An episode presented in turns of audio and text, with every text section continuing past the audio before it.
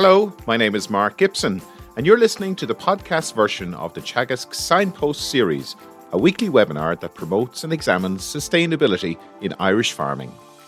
Today, we're very happy to be joined by uh, Per Eric uh, Mellander, uh, catchment scientist at uh, Teagasc Johnstown Castle. Per-Erik, you're an almost naturalized Irishman at this stage, uh, hailing from Sweden. That's correct. I've been here for 12 years now. Okay. So you're you're around. The, the, the catchments program is 12 years old at this stage. Uh, so you're around right from the beginning of that program. Yes. Yeah. I came over here to work with with the catchments program. Okay. And your talk today is is on findings from 11 years of high temporal uh, resolution monitoring in the agricultural catchments program. So in, in this presentation, I'm going to give an overview of, of the agricultural catchments program and some general findings and uh, aims for the future. So the agricultural catchment program have been monitoring water quality in, in the river outlets of six catchments every 10 minutes uh, for 11 years. So there's no way that I can sum up these 11 years now uh, of, of, of, this uh, big program in 25 minutes and, and do justice to the program. But I will give an overview of, of my conceptual understanding that's been built up over the years uh, together with the team. So the drivers behind the programs are, of course, agriculture, environment, and policy. And as an EU member state, we are under the Nitrates Directive required to assess uh, the National Action Programme and we have here in Ireland the good agricultural practice, which has been in legislation since 2006. And this includes baseline nutrient mitigation measures. And that's where the catchments program come in. Uh, we were implemented uh, in 2008 by Teagasc to monitor the efficacy of, of the measures of the good agriculture's practice. Um, and then later in 2014, uh, we had the Water Framework Directives. Uh, there was an implementation group that was started in, in the EPA to attain and sustain at least good water status. And then we have Food Harvest 2020 and Food Wise 2025, which are about increasing the knowledge, scientific evidence, and value of, of the primary output. And also then on top of that, we have climate. We have a, a challenging climate in Ireland and, and also a changing climate. Uh, in the last decades, we, we experienced more rainfall uh, that, than, than the most rainfall in over 300 years. And in 2019, Ireland actually declared climate emergency. So on one side, we have food production and climate change. And this we very, we, we, we need to keep a balance then with good science and environmental policy. And I hope that's where we might see the agriculture catchments program also fits in. So the program uh, uh, started in 2008. It's ongoing and we are on our fourth cycle of funding from the Department of Agriculture, Food and the Marine. And it's a collaboration with over 300 farmers across six catchments. And we're big team. Uh, I don't know exactly how many we are at now, but we're more than 20. Uh, it's a, a, team consisting of scientists, uh, advisors, technologists, and technicians. And we use a whole catchment approach. and as a conceptual framework, we use what we call the nutrient transfer continuum. So that is a, a kind of a framework that makes it easy for us to to, to use the same approach across all the catchments. So we follow nutrients from the source, how they may be mobilized and transferred via different pathways. Uh, and along those pathways, there might be transformation processes uh, and delivery to water where there might be an impact. And we have the same experimental design across all catchments. And I think that's one of the strengths with the program as well. And that uh, experimental design also follows very much this nutrient transfer continuum. So for the sources, for example, and mobilization, uh, we get a lot of information, of course, with the farmers uh, on, on, on, the ground there uh, via our advisors. Uh, also, all the fields are sampled uh, on the field by field basis. And this is done in the start of each funding cycle. So we're, we're just about to, to uh, do our fourth uh, survey in, in all, across all the catchments. For the transfer, we of course need to understand uh, the weather. So we have in each catchment, we have a, um, a weather station in the center of the catchment. Uh, that's a full station uh, with, with, the rainfall uh, and all the parameters that can be used to also estimate the evapotranspiration. So we know the water that's coming into the catchment and, and what's going back to the atmosphere.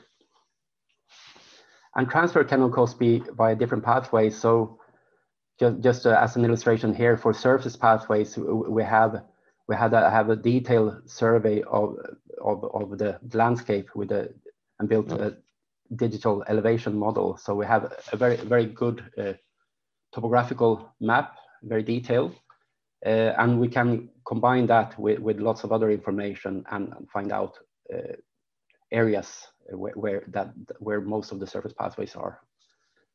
And of course, then combine that with the weather, we, we will know more about the timing of these. Uh, there are other ways, indirect ways that I might mention as well later. Uh, but there are also below ground pathways. and um, for these, we need to look in, into the ground, of course, and, and we have multi-level monitoring wells. We have a few monitoring wells uh, around the landscape. Uh, most of them are in transects, hill slopes. And these typically screen different depths. So in the subsoil and in, in the, the weathered bedrock zone and, and deeper bedrock. And we can, we're there monitoring the water table flux, how it changes, and we can get, get an idea of, of which directions uh, water is moving uh, vertically and laterally. Uh, but the good thing is we can also sample these and we do so every month. So we sample all of them for, for chemical analysis of, of nutrients and metals. Then for delivery, we have uh, in each uh, river catchment uh, outlet in, in river, we have what we call a, an outdoor lab. So I have well, first of all, we have also a, a where where we can monitor how much water is leaving the catchment in the river. So combining that with the information we get from the weather station, we get a, a full water balance, a, a, water budget.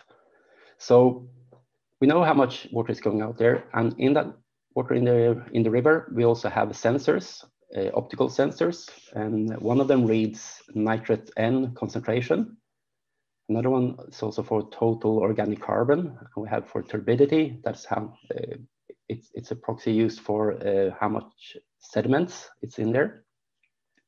Electrical conductivity and temperature are also there.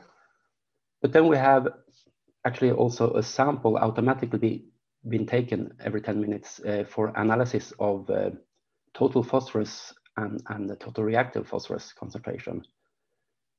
So, so we have all of these parameters collected every 10 minutes in, in all of the rivers in, in the catchments.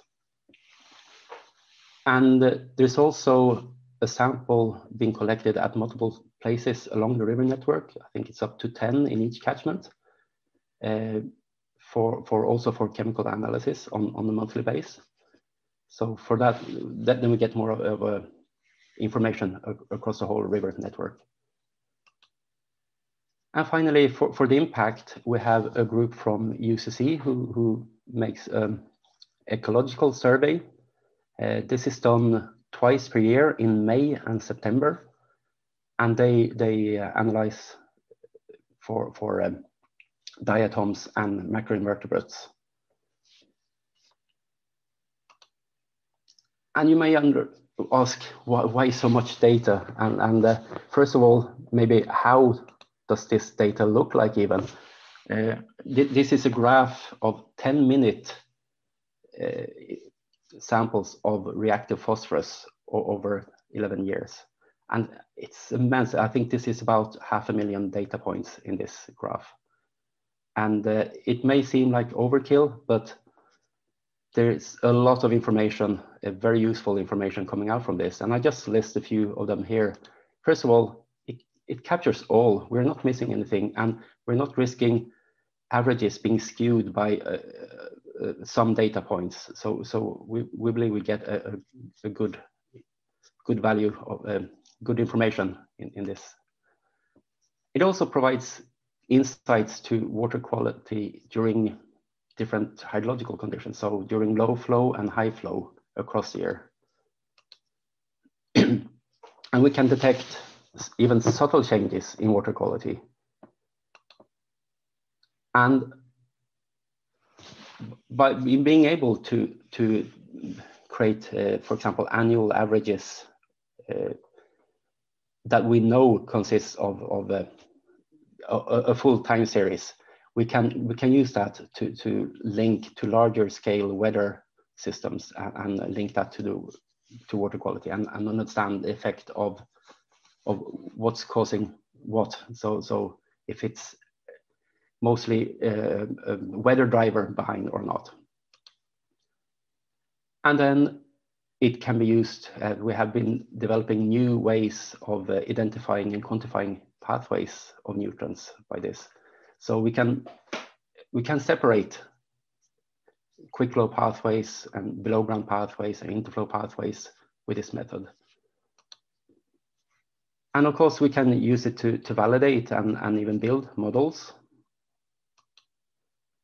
and test other sampling schemes. Maybe, maybe in some areas you don't want, don't need so much information, and, and this can guide you to, to the, the frequency that, that would be required for that system. And it can be used also to interpret the frequency of, of uh, the low frequency sampling, what, what that actually means. In if you have a time series that that's maybe only sampled a few times per year, you can compare it to to this and, and uh, with other parameters too, and, and get, get, get a lot of information also from that data. And of course, then having these very data rich areas uh, to, to build uh, knowledge from that and extrapolate that knowledge to, to other areas, larger areas. It's also been used uh, quite frequently as an educational platform, and I find that very, very good. So Ireland has a very diverse landscape, as you all know, and it uh, has many soil types, land, landscape features, and a complex geology, and also different types of land use. And all these things that affects the nutrient transfer pathways and transfer times and transformation processes uh, then varies highly within a catchment, but also between the different catchments. And that's very important to recognize when, when, when look at these different catchments. These are the six catchments we've been working with. Um, they're spread across Ireland and they're all chosen to represent intensively managed land in Ireland, but all on different physical settings. So typically chosen to, to represent different uh, riskiness in terms of phosphorus loss or nitrate loss. Uh, and that's very much to do with the soil drainage. So some, some catchments with, with very heavy soils were believed then to, they, they would have uh, a lot of surface pathways and, and that will carry phosphorus, while um, well-drained soils will leach nitrates. Um, and in many cases, that was true, and, and uh, our, our uh, first initial assessment of the riskiness uh, was confirmed. In other cases, uh, it, it wasn't true. And, and, and uh, we just realized that the, the picture is so much more complex. So we really have to understand how the physical settings is and, and chemical settings together with agronomy is affecting uh, nutrient loss. So here I have framed three of the catchments. It's Dunleer catchment, Canoe catchment, and Timoleague. And those three catchments, they all have high uh, uh, concentrations of phosphorus in the rivers, uh, above uh, the levels where they should be. So they're all uh, elevated, but for three very different reasons. And, and uh, what I'm going to do now is I'm going to go through each of these catchments and, and give an example uh, of why they are, are uh, high in, in phosphorus concentration. Start off with Dunleer catchment. It's all about here uh, agronomical controls. So it's an arable land on poorly to freely drained soils, and, and there are complex pathways in, in this catchment. And the phosphorus concentration has proved to be high in, in all of these pathways. And, and that's a lot to do with what we found also from our soil survey, because there actually was an increase in, in uh, index 4 soils here in this catchment. So this is then what we would call a source risky catchment. Uh, good farm scale nutrient management would be needed uh, to improve the spatial distribution of nutrients here, and there's plenty of room for improvement. So have this in mind, uh, this is a source risky catchment, and here is another type of risky catchment. It's um, it's a Timoleague catchment in West Cork, where it's much to do with the chemical controls. Uh, this is grassland on freely drained soils and, and also very iron-rich soils. And iron-rich soils favored phosphorus into soluble form, uh, which is then uh, leached in, into groundwater. So when comparing this catchment with another free draining catchment, which was aluminium rich, we found that 50% uh, of the phosphorus was lost via below ground pathways in both of the catchments. So uh, below ground pathways were very important in these free draining catchments, but excuse me, uh, the loss was three times higher in the iron-rich catchment due to, to uh, the more uh, being in a more soluble form. So this was a mobilization risky catchment. It's also important though to, to have in mind that this catchment has very high source pressure, so there will also be, be source issues. But, but it, to, to conceptually understand what, what, we've been looking here, it, it's, it's about uh, mobilization riskness. And phosphorus is Phosphorus leaching can be important also at the whole catchment scale, but there are also likely to be hotspots for leaching of phosphorus in these catchments. And uh, we would like to find out more about that. And we have a student project that's looking into it. And then finally, the third catchment typology, uh, the Dunleer, uh, sorry, the uh, catchment in Wexford. It's a grassland on poorly drained soils. So it's very heavy uh, clay soils and hydrologically flashy. That means it responds quickly to rainfall and, and uh, it will be dominated by, by quick surface pathways. And when comparing this catchment uh, with its neighboring uh, catchment, which has freely drained soils, we found that for the same river flow, this catchment had three times higher uh, phosphorus loss. And it wasn't to do with the sources because they had similar sources uh, in, in the soils. So this is an example of a transfer risky catchment where hydrology overrides the source pressure. And I think it's quite clear that all this recatchment, despite having phosphorus risk, it's, it's clear that there is for three very different reasons. And there's no one size fits all solutions to this. We need to understand how, how the catchments behave and respond to, to nutrient loadings and response to weather conditions and which type of pathways are involved. But I also like to give this example that there there's not only a, a, steady state situation between the different catchments, there's also temporal variability. And this is an example from um, catchment with well-drained soils, where normally the pathways would be dominated by below ground pathways. It would be a groundwater driven catchment.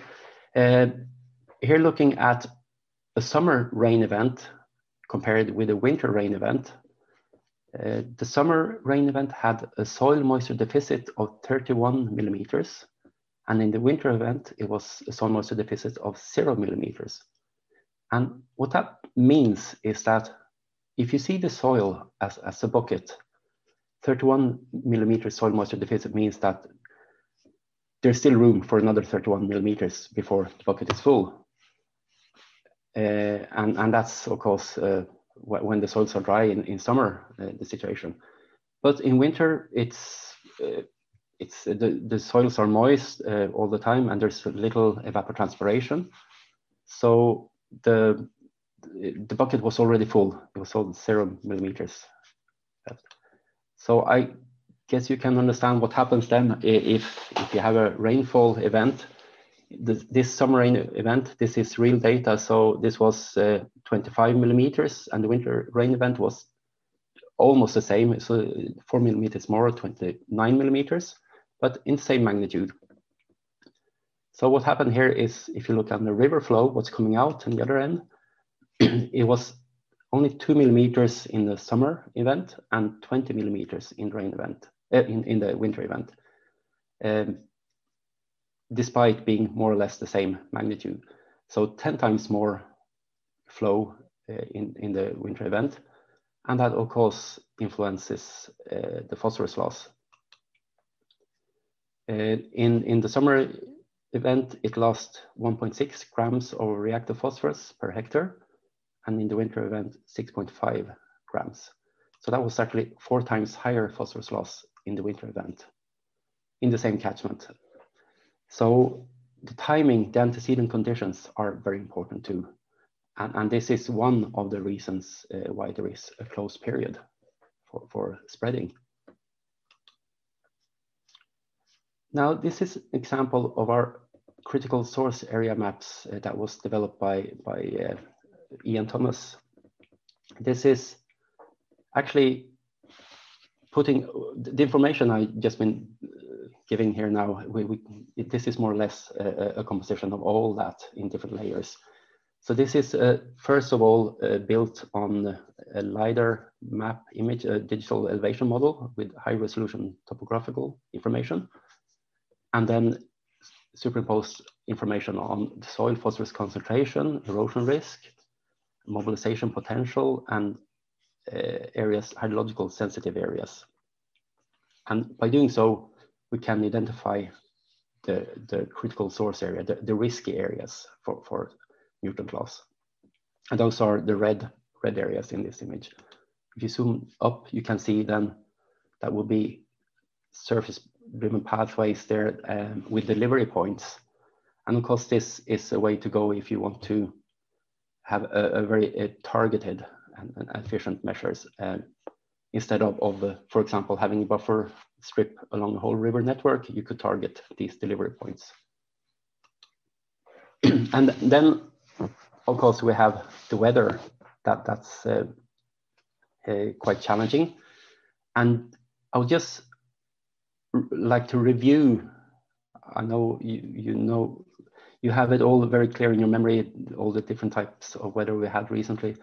But as an example, uh, from the hydrological year of 2018, and hydrological year starts in October. So I'm just going to show here from October 17. It started off with Hurricane Ophelia, which was uh, quite a severe event. It was more associated with winds than, and possibly didn't have that much influence on water quality, but it was a significant event and it was followed by, by winter and, and as it says here, the wettest in, in over 300 years. And then we had this situation when, when the beast from the east, the cold air from the east, met up with tropical storm Emma and created this massive uh, snow event. Here, my kid standing on what is the road to my house. Uh, it's a lot of snow and this was then followed by a severe drought in, in summer of 18. And then this is just almost normal normality now for, for this time of the year. We all remember now, even uh, last weekend, uh, Storm Alex. This is not Storm Alex, but it's just an example of, of these storms that we're getting more frequent uh, coming into to Ireland now.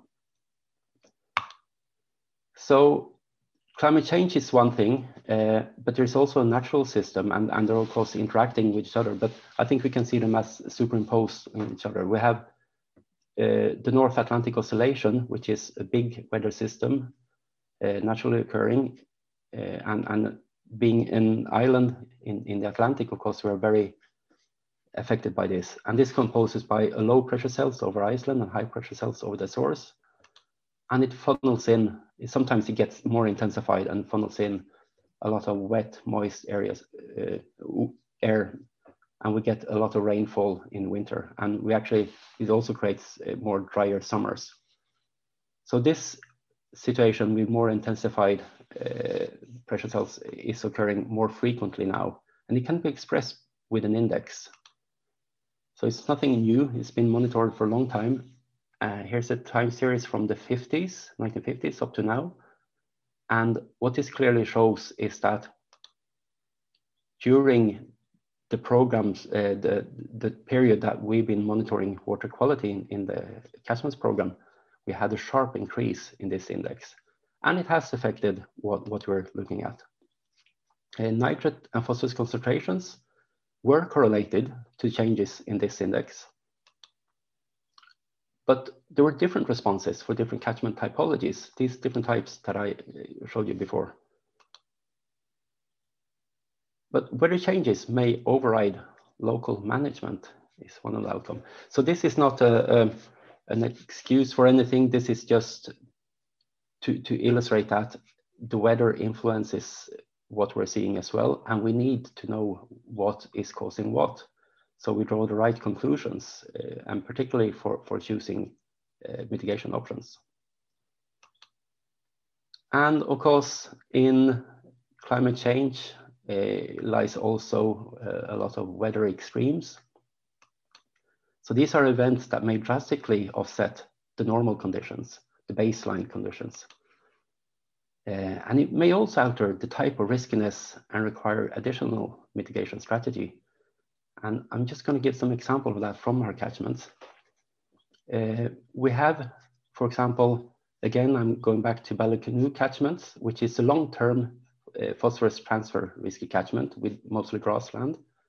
And you can see this is just a photo from 2018, uh, summer of 2018, where the grass was very, very dry and there was poor growth. So it didn't take up much nitrogen and this started then to build up a pool of nitrogen in the soil.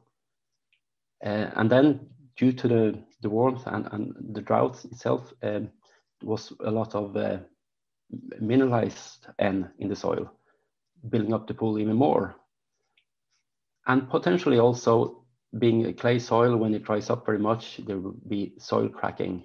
And then after summer, when the rain comes, there's a lot available uh, nitrogen in the soil uh, to, to be flushed out and via preferential flow paths and in, into the river. And that's what happened. Um, what you can see here is a graph of the nitrate N mass load in, in kilos nitrate per month uh, plotted against the river flow in this chart in millimeters per month. And you can see there's a, clear linear correlation in this, but there's an offset, this red circle there, that's November month. And, and that was uh, the first month when, after the drought where, where you start having a lot of rain. And it actually offset uh, the nutrient loading with 54% from of annual average in, in that month due, due to this drought. So, um, oh, sorry, so this long-term phosphorus transfer risky catchment uh, temporarily became nitrate risky in this situation.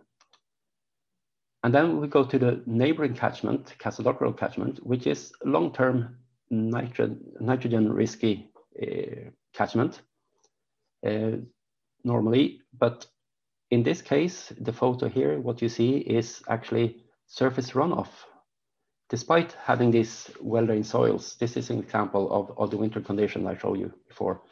Um, the soils were saturated and there was a massive big rain event in, uh, this is from November 2014, and which created a lot of surface runoff uh, here. And if you look here, this is a time series of the total phosphorus loads, uh, mass loads. So kilo total phosphorus per day and hectare uh, as a time series. And you see this big spike in the middle. That's this event you see on the photo. It's 13th to 14th of November 14. And it was 106% of the annual average uh, phosphorus loss in, in only these two days. So this long-term nitrogen transfer risky catchment became temporarily phosphorus transfer risky due to these extreme events. So what I want to say here is that the influence of long-term weather shifts and short-term weather extremes both need consideration and require different mitigation strategies. And finally, an effect, another effect of the summer drought is the effect of a small point source even a small trickle like this, um, it's, it's actually, uh, here it's uh, time series in summer of 2018 again, when it's time series of reactive phosphorus concentration, millimeters, uh, milligrams per liter. And what you can see here with this high temporal resolution, 10 minute monitoring, that you have two spikes in at 10 o'clock and 7 o'clock, uh, 10 o'clock morning and 7 o'clock uh, evening every day. And it, it, it was corresponding directly to, to the uh, milking uh, and, and, and, washing of, of the platform. And uh, only a small uh, trickle from, from, from this has an influence in, in the river because the river is so low at that time due to the drought. Uh, so there's no dilution of this. So it, it elevates the concentration very much.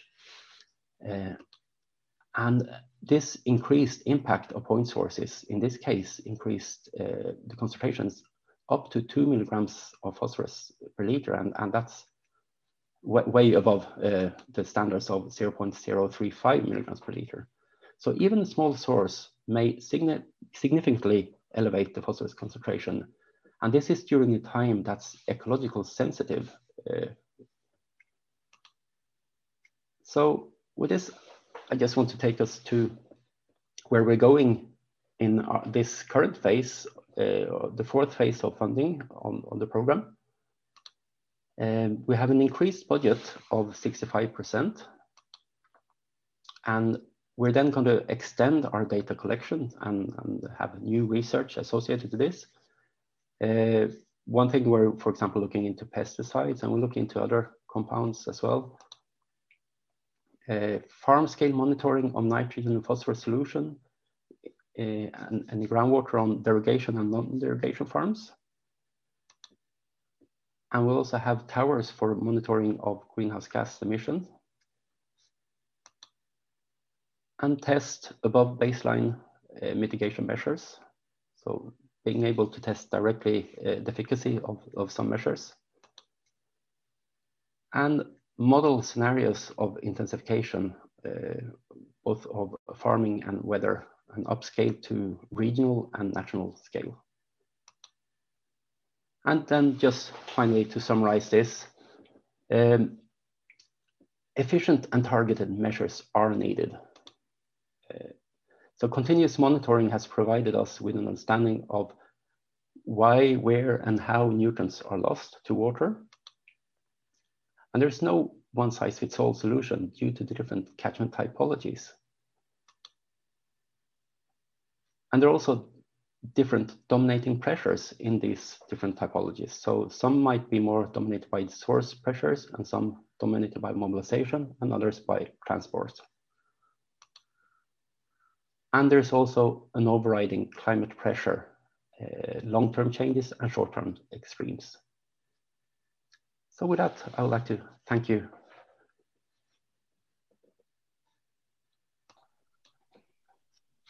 Thank you very much, Per If you could just stop sharing there. Yeah. Uh, oops. Uh, apologies to uh.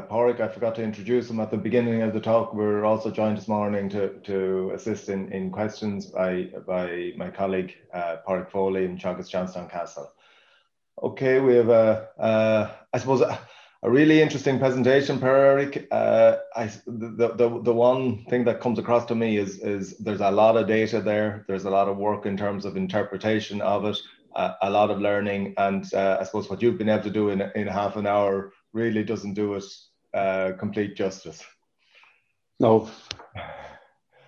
Pádraig, you might just have you any questions coming through there? We, have lots of questions coming through, Pat. Um, I suppose the first one, I, I, get one of the hardest ones out of the way, and I, I know we kind of want to avoid any political statements or what have you. But there's a question here, Berg. You've showed a couple of um, pictures of dairy cows uh, walking down the roadways, and you kind of highlighted the impact on the catchment that they're in down in Cork. Um, and there's one question here: Is the current demonisation of dairy farming for its effect on water quality justified? So I suppose what is the impact of, of dairy farming on, or what are you seeing? sorry, sorry. Could, could you, pardon, could you just repeat? So I suppose, Per-Erik, you, you showed a number of images of dairy cows mm-hmm. um, mm-hmm. in your slides, and there's a question here around the impact of dairy farming on the catchments, and what are you seeing uh, from dairy I, farming, and I suppose what what's showing up in your results? Yeah. Okay. So again, I then had to go to the complexity of the catchments because there is no directly link between the source pressure and, and what's coming out in, in what, what's actually leaving the rooting zone and coming out in the water uh, in, in the rivers. In some catchment, there might be more of a direct link, and others there's not. So it, it depends very much on, on the soil types and, and the different pathways associated to it and, and uh, the attenuation processes along those pathways. Um, so, so actually, what, what I'm saying here, there's no no direct quick answer to that. Uh, some catchments we see uh, an increase in concentration with, with, with the intensification, and others we don't. Okay. Um, can you determine if the P in transit is natural, is is of natural form, or is from a chemical fertilizer being applied?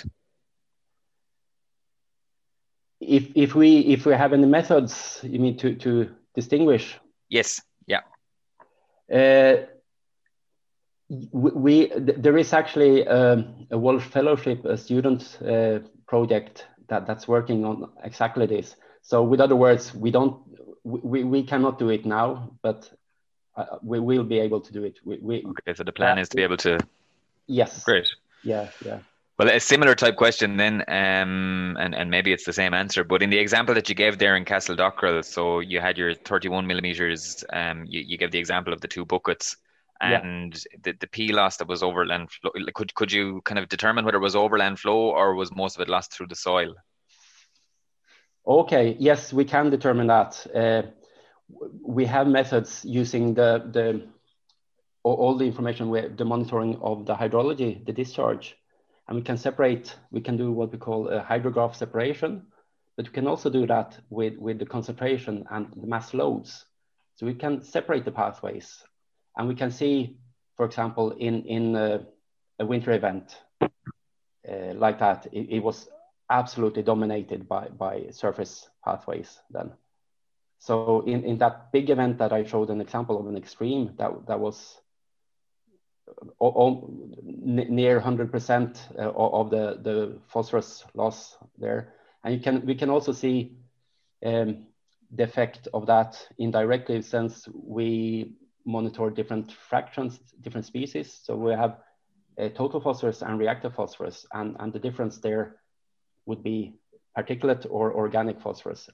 And that difference then increased drastically, which indicates a lot more particulate phosphorus, uh, typically for, for surface pathways. So we can get it confirmed in many ways. Uh, th there is a change of, of pathways over the years, or, over the year, and, and in, in wintertime there would be more surface pathway. Okay, if you were if you were um, let's say dictator over that region, what would you have the farmers do um, to make sure that they kind of avoid the losses that you're seeing um, on those soil types? Okay, so those uh, those maps that I showed you of critical source areas, I, I, think they will become very important because some areas contribute more than others. Uh, so what I would say is it, it avoid critical areas and critical times would be. There's a, just I suppose a, a, couple of things there. Just what might bring people's attention to. There's there's a question. Uh, there was a question there about uh, further information, and we there are a number of reports of uh, each of the catchment. Uh, uh, there, there's a report from each of the the uh, iterations of the catchment, and there's also you've had a number of conferences. So just to say to people that we will and can put up our, our email to the audience links to some of those uh, after the the uh, um, conference today. So we, we will put it up uh, on our website and, and email it to you if, if that's okay. Um, the question there um, in relation to uh, drought, is there an argument for catchment-based drought management plans to control nutrient losses? And just add to that, Pat, there's a similar one Per-Erik there um, on the same tone. Do we need to improve our management of spreading fertilizer during drought situations, referring to the soil moisture deficit? Absolutely, absolutely. I, I think that that that would be very useful. Um, but I think this is where good, accurate uh, weather forecasts will be very important in, in this planning. But I, I think I think this is this is very important to to get through. Okay, um, how can local community-based catchment projects engage more with Teagasc locally? So I suppose is there more uh, ways to reach out to you guys and, and get more involved? Yeah, well, first of all, they're very welcome to contact us, and and we do have a lot of visitors uh, out, out in the catchments and, and a lot of engagement, and, and I would encourage more of that.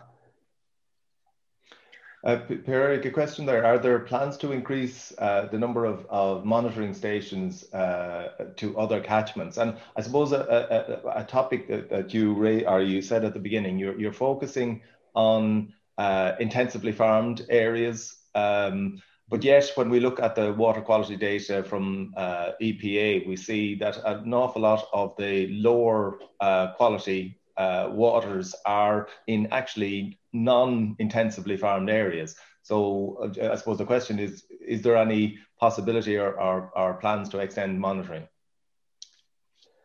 Well, at this stage, it's not a plan to extend with more areas, even though I think that that would be a good idea. I, I think what the, the, plan is to extend our monitoring within our catchments as, as it is today. Uh, but we would use this this detailed information we're gaining from these areas and, and scale up to other areas where, where you have less information and, and to areas, maybe less intense areas as well. And, and uh, you, use our model studies as well, using these areas to build our models and, and uh, extrapolate to these areas and, and there is a lot of good uh, data existing from, from DPA on, from, on a national level that, that we could use for this to, to link. Okay.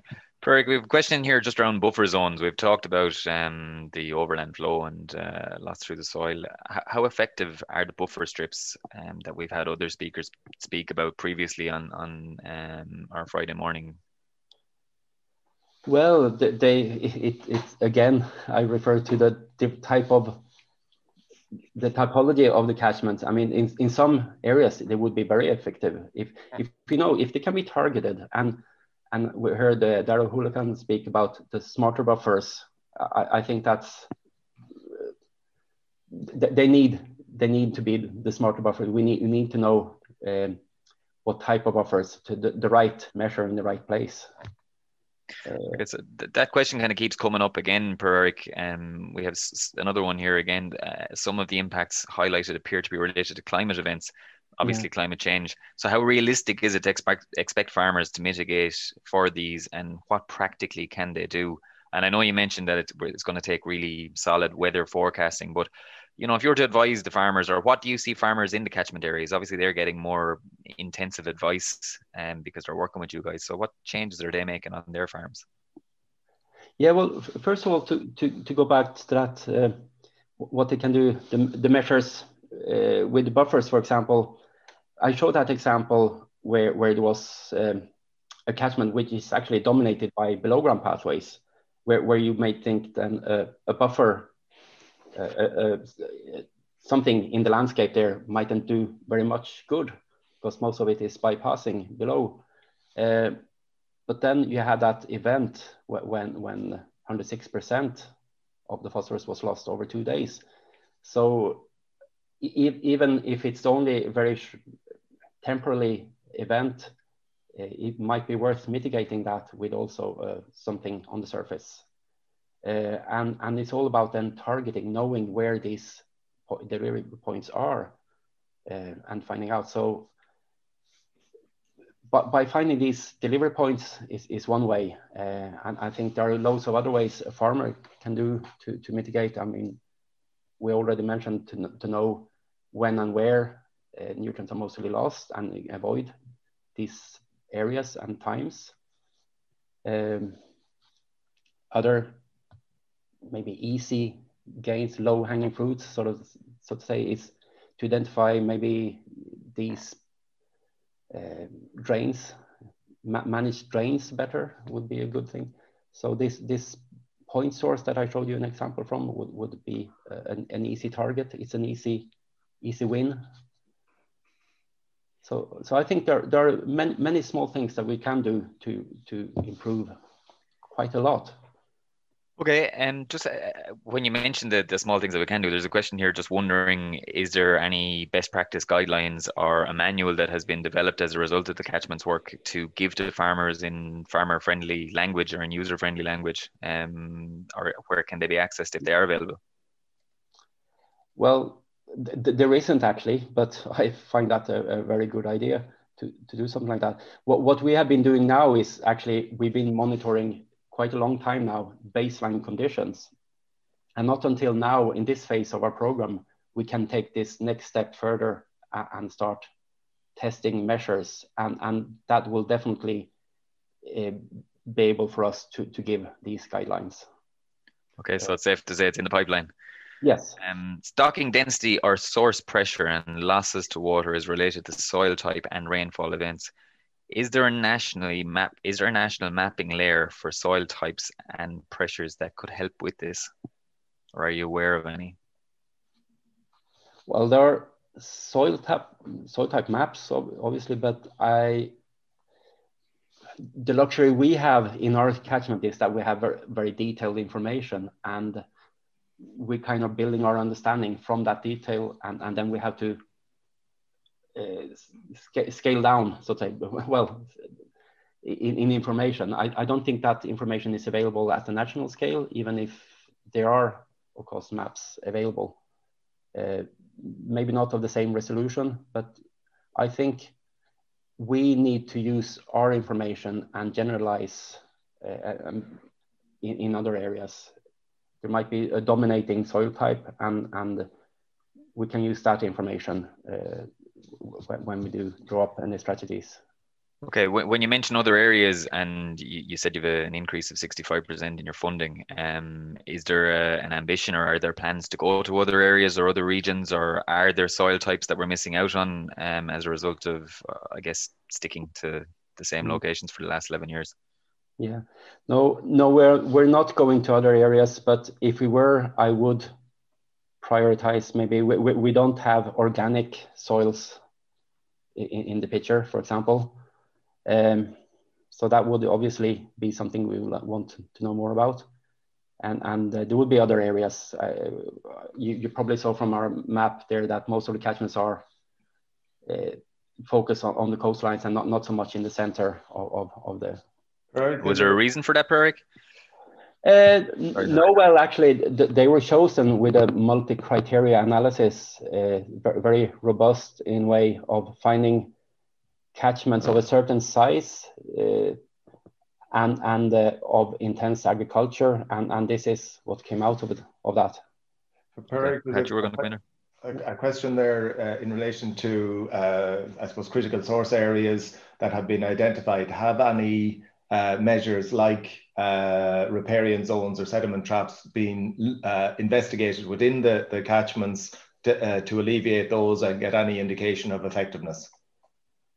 Uh, not yet. Uh, again, this is a project that we just started. Uh, we have a collaboration with Newcastle University, and where we're going to start. Since we've now been, as I mentioned before, monitoring baseline conditions. Now, now we're taking this step to to start testing. So sediment traps is actually one of them, uh, definitely that we're going to do, and. and we have some some uh, really interesting sites where, where we believe this is going to do a big difference uh, and, and we're just being able to test it out and, and quantify that and, and then, then this is going to be used for, for models and scale up to, to whole catchments. When you mention models, Per-Erik, we have a question here um, about planning to upscale the outcomes. Um, and is there any are there any plans to digitize or create any additional modeling? I suppose going back to the earlier question to to develop plans on a national basis? Yes, that, that's the part we're, we're just about to recruit a new catchment modeler, and, and that will be one of the one of the tasks. Okay, so the question an advertisement was it? Sorry. Uh, how could farmers be made aware of critical source areas on their farms? And I suppose arising for that, is there any rules of thumb that that uh, you can get or you can give to to help people to identify where those those critical source areas might be? Okay, well, well, first of all, uh, I, I have a feeling that that many farmers ha have an idea themselves uh, of, of, their land that, that they know the areas they're avoiding for being very wet. Uh, so they would be naturally associated to wet wetland where, where it's poorly drained and, and maybe um, close to the rivers. And, and th those, those areas would be pro probably the ones that will be coming up on our critical source area maps. Um, they will be low in the topography, uh, and I think to for them to be aware of it, uh, I mean, obviously, in, in the catchment we've been working with, we, we can, via our advisors, communicate that. But uh, general, on a national level, I, I, I think it's the the, the near stream areas that are poorly drained. Okay. There's a comment here, soil pH correction could reduce P loss. For example, in the cases of chemical risk control or iron-rich soils, is there a correlation between P loss and soil pH in this chemical control scenario? Uh, I'm sure there is. Uh, I, I, we haven't looked at that at the catchment scale, although we have had plot trials and, and found found that. But but uh, of course, uh, what I've been saying talking about here has more been uh, results based on the catchment outlet. So that's integrating a 10 square kilometer area, um, and and we haven't seen anything that we can confirm that at that scale. However, uh, at, at the plot scale, obviously, yes, you mentioned experimental design at the outset as well, Per-Erik, um, and that that because it's so cons- consistent across the catchments, um, that's the strength of the overall program. Is there much of a variation in the technology that kind of you started out the catchment study with, and what's available today? Could it lead to like, do you need new technology, or could it kind of enhance um, your findings? Yeah, well, technology is developing all the time. I, I think uh, on re regarding the phosphorus monitoring, I don't think there's so much more at, at as we speak. Uh, but I know a lot of other sensors are being developed, and, and one thing, it, it's uh, I, I think what's in the pipe in terms of technology is that it's just becoming so much uh, smaller and and uh, easy to mobilize. Now we have these big outdoor labs. Uh, one one uh, discussion is this lab on a chip. So they're really small technologies that, that can be easily be depleted in, in multiple places. And, and that obviously will change things drastically. Uh, we, we will be able to, to get, get a lot more insight and, and a lot more done, of course, but Okay, uh, just on collaboration, then, how are you linking up with with other organisations? Obviously, um, there's ASSAP, there's EPA. You know, you know, you're I presume from a university point of view, you're linking up with um, universities as well. But uh, how are you benefiting from collaboration? I guess is the question here. Oh, this this is a big part uh, of the program. We're actually, uh, I think, currently we're collaborating with ten externally funded projects that that somehow are, are linked to the program either directly or indirectly and, and, and that uses data from, from, from the program. Uh, so, and that's national projects and, and international projects. So it, it's, it's, it's well, well used resource in that way. Very there's a, a, couple of questions coming in, uh, and uh, I'll, I'll, lump a couple of them into one. Uh, will load management alone achieve the required reduction levels? And I suppose our policy has been predominantly on, on load management. And the second part of that is, will a one size fit all fits all approach uh, deliver the, the kind of outcomes that, that, that we need? Yeah, so that, that's a good question because load, load management alone could in some places uh, work, uh, in others not. and and I, I, that, that directly then links to that, that no, there's no one size fits all uh, for this. And, and the, examples I showed you there, for example, with, with with the Ballycanoe catchment, Castledockrell catchment, just neighboring catchments, but one catchment having three times higher phosphorus loss than the other, despite similar loadings, uh, and attributed to, to hydrology in that case and there are other uh, other situations that, that other factors as well that that could contribute. So yeah, better better load managing could work very well in one catchment and and not at all in another one. So we need to understand the, the, the landscape better. We need to understand these uh, physical characteristics in, in each catchment uh, to, to, to, to decide on, on a good good management, efficient management.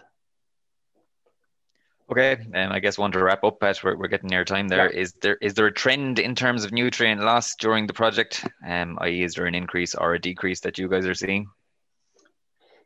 We have seen in some catchment there are increases, and uh, and, and some catchment in, in nitrate and others in, in phosphorus uh, and some are, entirely steady state. But once the, the, interesting bit there is, for example, one catchment that we've seen a, a steady increase in nitrate concentration, both groundwater and surface water. Uh, in that catchment, there hasn't been an increase in, in the loadings. Uh, so, so in that catchment, it, it, was more correlated to actually to the weather shift. But we have seen in another, yet another catchment, uh, an increase that was more linked to intensification. So there, again, there are different reasons for that trend. And another trend, uh, other catchments, there's been. Um, so with the weather shift, Per-Erik, what management what management can take place on those catchments to reduce the, the impact? Well, I, I suppose uh, in that catchment it was was uh, a lot. It, it, was the nitrate concentration that was going up, and it's freely drained catchment, arable. So I think winter cover crops would be a good thing. In, okay. in that catchment. Over to you, Pat. Okay, uh, listen, uh, thank you very much for that, Per-Erik. I, I, I suppose one comment uh, that I would make is we're starting to learn a lot about uh, water quality, but I think, uh, and, and the impacts of various factors, uh, and it's it's absolutely key knowledge, and it will be key knowledge, I think, for everybody working with farmers uh, over the, the next number of years to, to get to grips with. Uh, fortunately, we have a number over the, the next number of weeks. We have a number of other uh, um, uh, sessions from the catchments program. So some of your colleagues will be with us over the next uh, number of weeks, which is, which is great. with that, I, I'd like to thank Erik for his, his presentation. I'd like to thank uh, um, uh, for, for being with us on, on questions. I'd like to thank our, our production team, Andy Boland uh, and Yvonne Marr for, uh, uh, for organizing this on a, on a, a, weekly basis. We're, we're up to 28 at, at this stage in terms of the series and, and the plan is, is, is to continue it in, indefinitely. So with that, I'll, I'll say uh, thank you very much for joining us. It's, it's great to have you with us uh, on a, a, weekly basis. And uh, join us again next week for the, the, the second of the catchment uh, talks. You've been listening to the podcast version of the Teagasc Signpost series, the weekly webinar that promotes and examines sustainability in Irish farming. Don't forget to join us live every Friday morning for our latest webinar. For more, visit teagasc.ie. And you can also rate, review, and subscribe to the Signpost series on Apple Podcasts, Spotify, or wherever you get your podcasts from. I'm Mark Gibson, and thanks for listening.